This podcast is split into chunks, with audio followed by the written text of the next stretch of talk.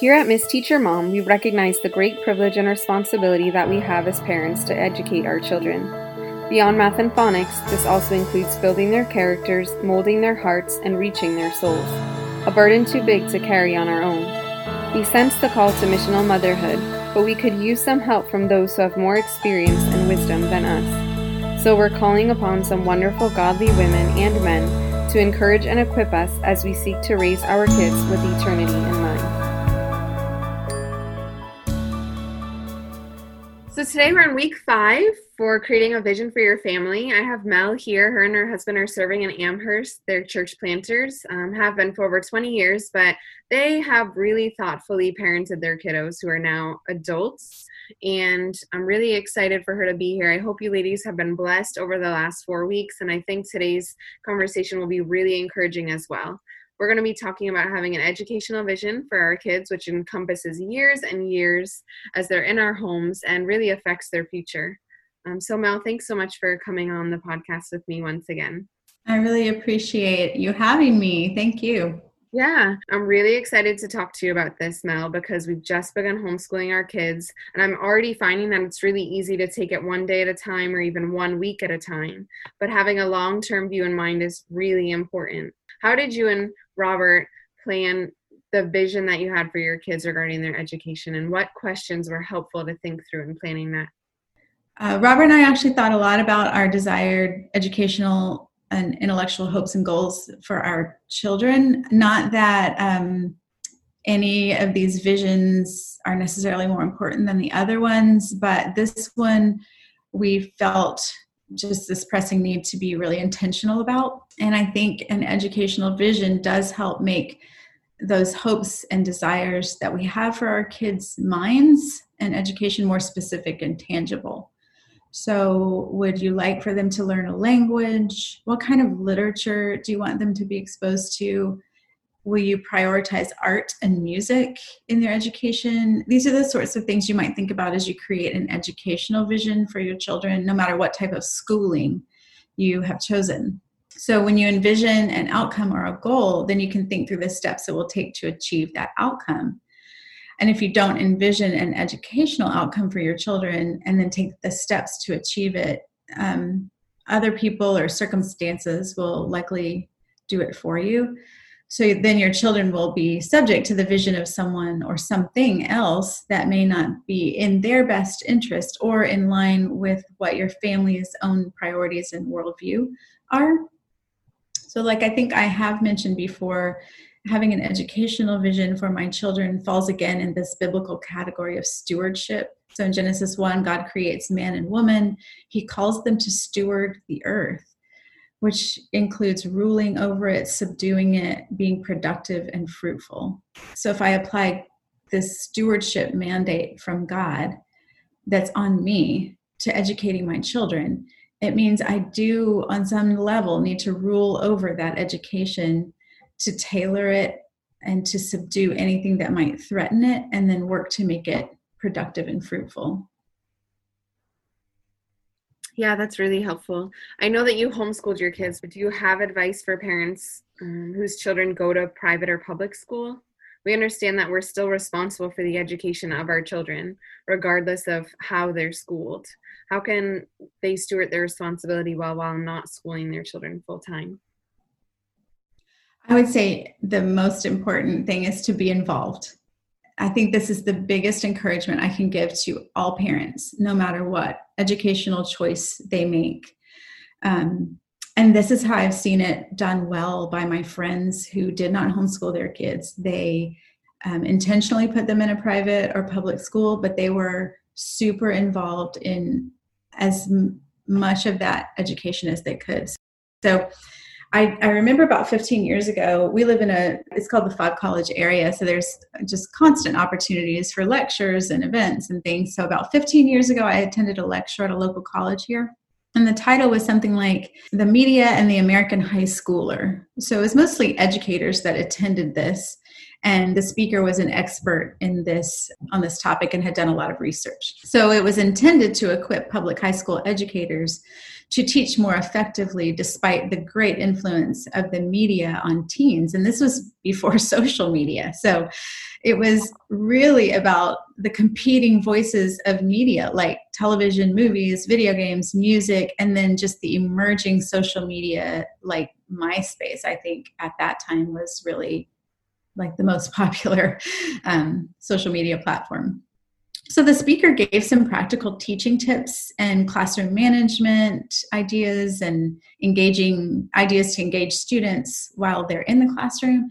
But then at the end of his presentation, he said something that I will just never forget. I think it was because someone asked a question about how effective his methods had proven to be. And he answered them like this He said, To be honest, unless the student has a healthy adult at home providing a nourishing meal and asking them about their day and what they're learning in school, these methods really are not that effective. So I was really surprised that he was um, courageous enough to say that about his own research so, and, and that statement did two things for me. Number one, it encouraged me in my homeschool efforts because I wasn't only inquiring about my kids' school day and the subjects that they were learning, I was literally learning these things alongside of them. And also, number two, it caused me to see the difference that a parent makes no matter what the schooling choice and the parent's involvement. So, I would strongly recommend involvement as much as possible. So that could range from making sure your kids have a healthy breakfast and helping get them out the door on time with their homework, and then discussing their school day over dinner, not letting them get away with the we didn't do anything in school today answer, um, to volunteering at their school, reading the same books that they're reading, so that you can better engage them on the specifics of what they're learning. Um, I would encourage meeting all of their teachers and attending as many school events as you can, um, affirming your kids' efforts, affirming their grades. So, as easy as it would be to sort of check out and let the teachers do all of the work, and I totally get that, I would urge parents who have chosen public or private school to resist that temptation as much as possible and strive to be genuinely invested in interest in what your child is learning, um, what's happening at the school, keeping abreast of the social aspect of the school as well, which can sometimes be the biggest hindrance to learning, is what the kids are experiencing in their social interactions with other kids. And since you can't control what they are learning at your school of choice, because the curriculum is really set by someone else, I would still suggest creating your own educational vision, things that are important to you for them to know. So, things you want them to know, things you want them to read, things you want them to experience, and then implementing those ideas at other times, like in the evenings or on the weekends, or use your summer for things like that. Yeah.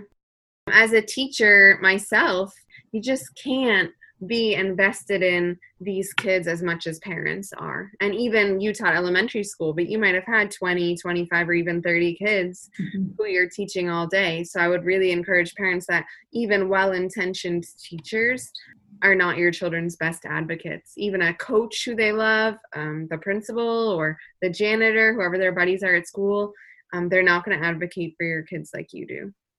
You're you're absolutely right. No one loves them as well as you do. And um, I, I did have almost 30 first graders. I taught first grade, and I can tell you that it's near impossible to teach 30 six and seven year olds how to read, write, add, and subtract. The, the teacher has got to have some help from the parent at home. The parent has got to be reinforcing that. Those are such crucial tools that being in a class of 20 to 30 kids it's it's near impossible to to truly learn those things.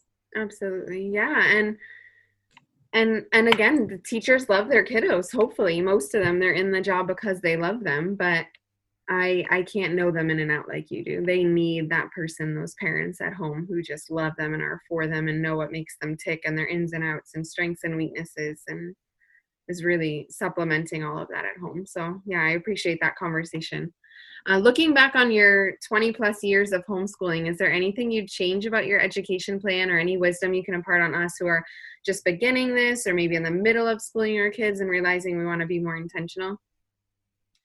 Yes, sure. I was really strongly drawn, even before I started homeschooling, to the classical model or philosophy of education. Um, and I'm still pretty sold on it. I, now that I've been through it, I've done it. I, I think it's awesome. I think though that if I had to do it all over again, I would try and balance it a bit with a more, I don't know, organic, natural model. Like some of your listeners might be familiar with a model like Charlotte Mason. So the classical model is really tried and true and often results in lifelong learners and logical thinkers, good writers, excellent speakers. But a model like Charlotte Mason focuses more on educating the whole person rather than just their mind, cultivating a natural overall lifestyle of learning.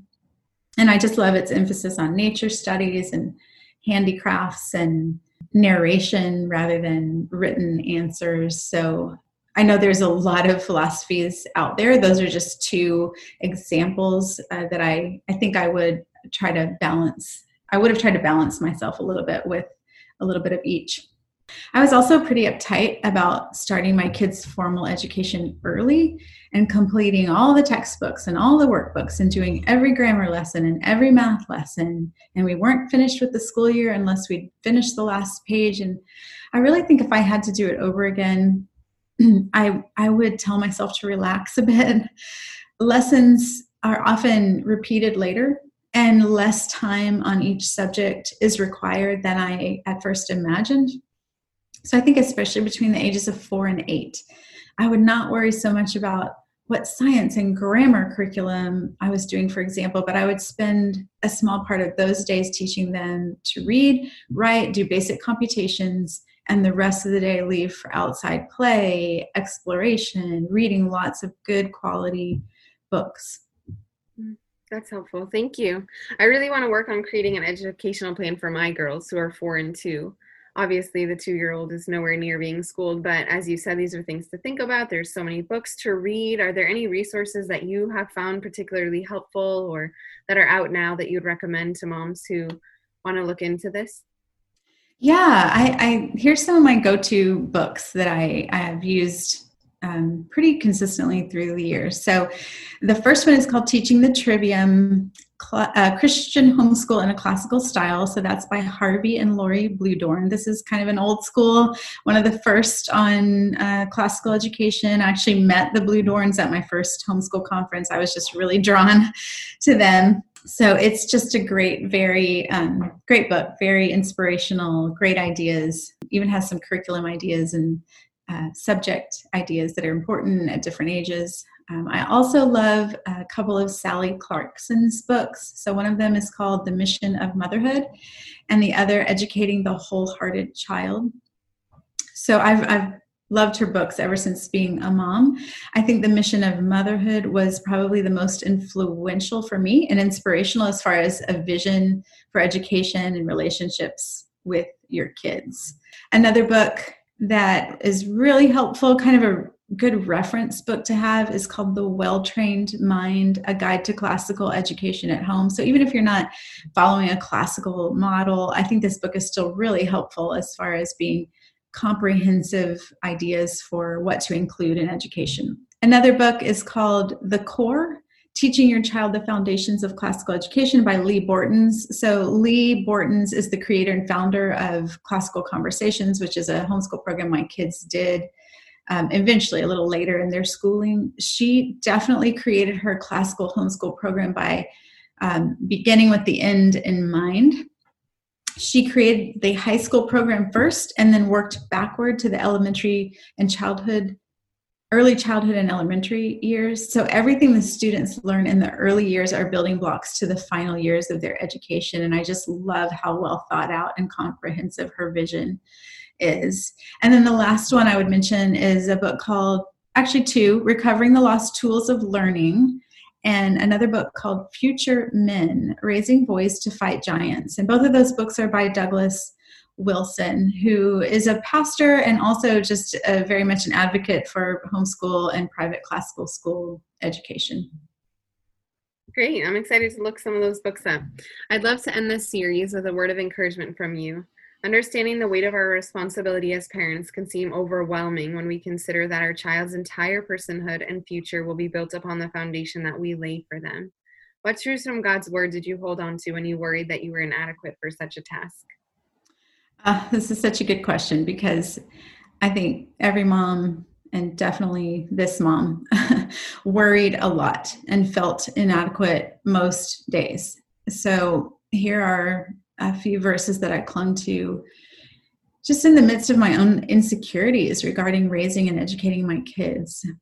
Um, I'd say the first one would be a couple verses from Psalm 37. So, verses three through four say, Trust in the Lord and do good, dwell in the land and cultivate faithfulness. Delight yourself in the Lord, and he will give you the desires of your heart. And then later in the same psalm, in verse 25, David says, I have been young and now I am old, yet I have not seen the righteous forsaken.